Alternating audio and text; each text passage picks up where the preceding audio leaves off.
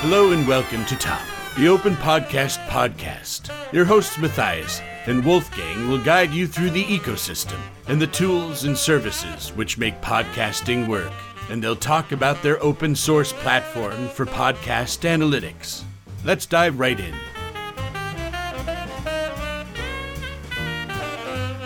Hello, everyone. It's a sunny Monday morning. It is snowing in Innsbruck, and the sun is shining in Dusseldorf. And today we want to talk about something really special, which is feedback channels and standardization. and for the two people that are still left, why is that relevant? Well, because we need a way to collect user feedback. And this is an easy way to help your favorite show too, to create better content. Now, how would a feedback channel work in general? There are a couple approaches, and we want to focus on two. But let's jump right into the first approach that we just recently discovered is the RAD approach, the remote audio data. And Matthias, you you have discovered this this one recently. So what is it? RAD was developed by NPR. Lots of abbreviations today.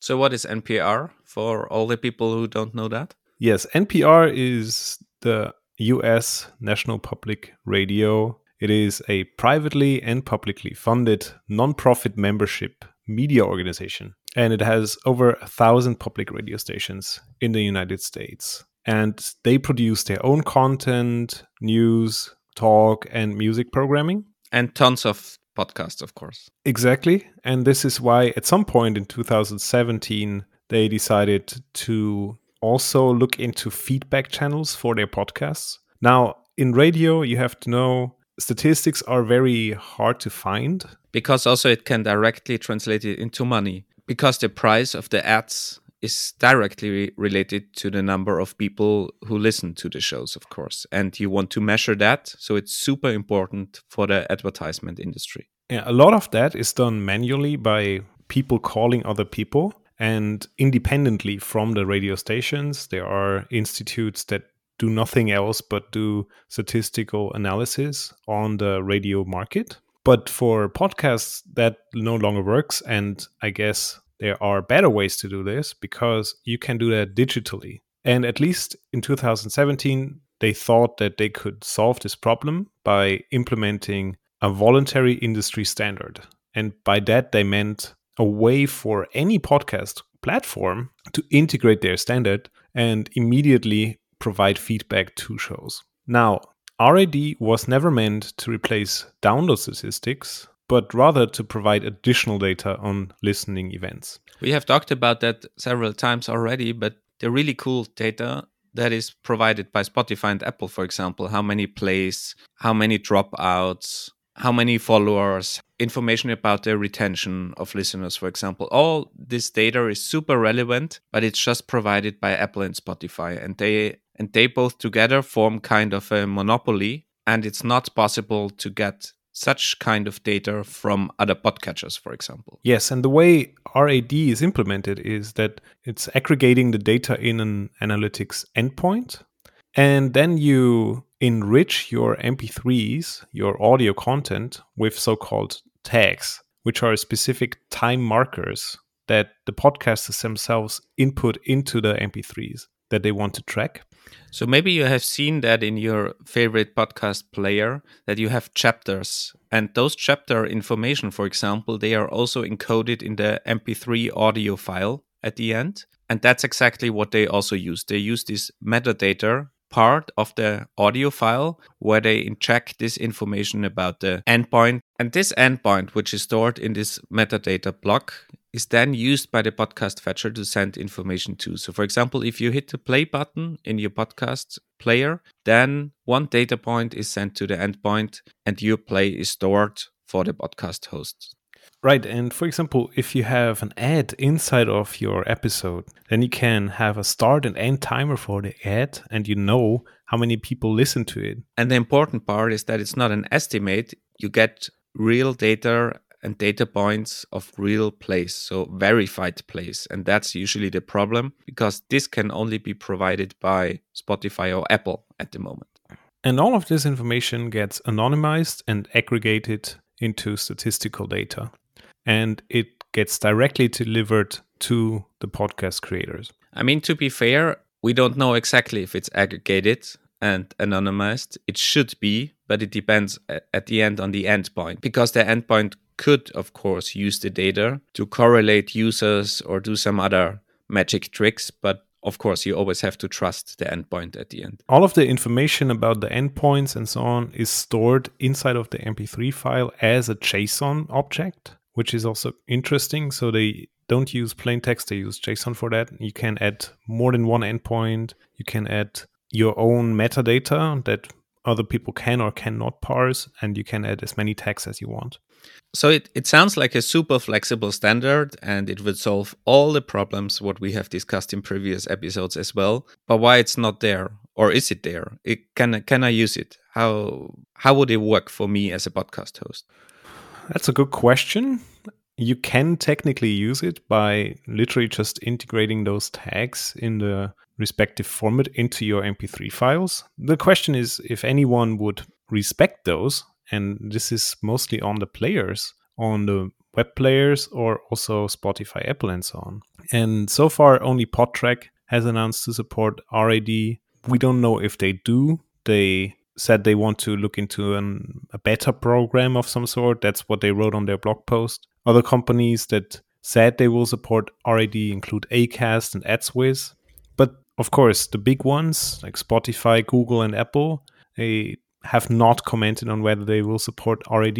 And since this article was written quite a while ago in 2017, chances are pretty low that they will. And this is the problem with a living standard because there is a document describing the mechanism, but at some point you need traction from those bigger players. And even the companies that you have mentioned, they all provide analytics platforms. So those are not the podcatchers that are widely used. And of course, for them, it's beneficial to have such a implementation of this standard to get additional information for their ads and advertisers. But so far, we are not aware of any podcast catcher that implements this standard. And this is the big problem, especially now with this de facto monopoly of Spotify and Apple. And of course, they don't implement that because for them, the data they produce and own, it's a big asset for them. And that's why it also didn't help that NPR provided a software development kit for Android and iOS applications. You could take that code and integrate it into your player. And they picked Android and iOS because those are the biggest mobile platforms. And Apple, Google, and Spotify have players on these handheld devices, but no one really integrated them. And that's why development has ceased as of today. The last commits are from December 2018 for the Android client and June 2019 for the iOS client. Now, that is a bit of a bitter note. But the cool thing about this standard, or at least the new thing for us, was that they use MP3 because we have mentioned that already in the previous episodes that we want to use the RSS feed maybe for for a feedback channel or other techniques, but they use MP3 files and this meta information block in the MP3 file. Matthias, what do you think about this approach? It's great because you are independent of the delivery platform. All the metadata is inside of the audio files themselves. Technically, you could use that for other use cases like public radio, or you could host it somewhere on the internet and still provide some feedback. Even the VideoLAN client, a media player, could support it, could integrate it. The downside is that if you wanted to change the endpoint, you would have to re render all of the MP3 files. And if you are a big broadcasting studio and you have millions of MP3 files, probably you won't do it because the data, the endpoint is hard coded inside of the media. It's closely coupled. So even if I download the file and then copy it over to, I don't know, a USB stick, for example, and use it in my car, and the car player supports this standard, then even the play in my car is tracked and sent to this endpoint, right? As long as your car is connected to the internet, yes. But I'm really worried about the coupling between the metadata on one side and the delivery platform on the other side. So metadata plus MP3. That's a tricky sale. But coming back to our approach, we have mentioned that already several times in, in previous episodes. We want to start with a super simple approach of thumbs up, thumbs down. So we don't want to track all the plays, for example, of alternative podcatchers. We want to create a feedback channel, a qualitative feedback channel, so that the listener can kind of vote or give feedback, a thumbs up or thumbs down. This episode was cool. This was not that good. So to send just some information to the podcast host. But how would that work? So to keep it as simple as possible, we did we decided to have just two endpoints, a thumbs up and a thumbs down link, more or less. And the only thing that you have to transmit to the listener is this information about the two links, the two endpoints. And that can be done by using multiple protocols, implementations, however you do that. We are not dependent on the technology or the underlying protocol. You can send that by adding some information in the RSS feed, for example, but you could also use this MP3 meta information block to describe those two endpoints or you just use the show notes. And that's how we want to start with to add two links in the show notes that you can quickly vote thumbs up, thumbs down, and that the podcast host gets additional information that is actively sent by the listener. And that's a way out of the dilemma of having to find a standardization to begin with. No one has to standardize anything. You can start right away.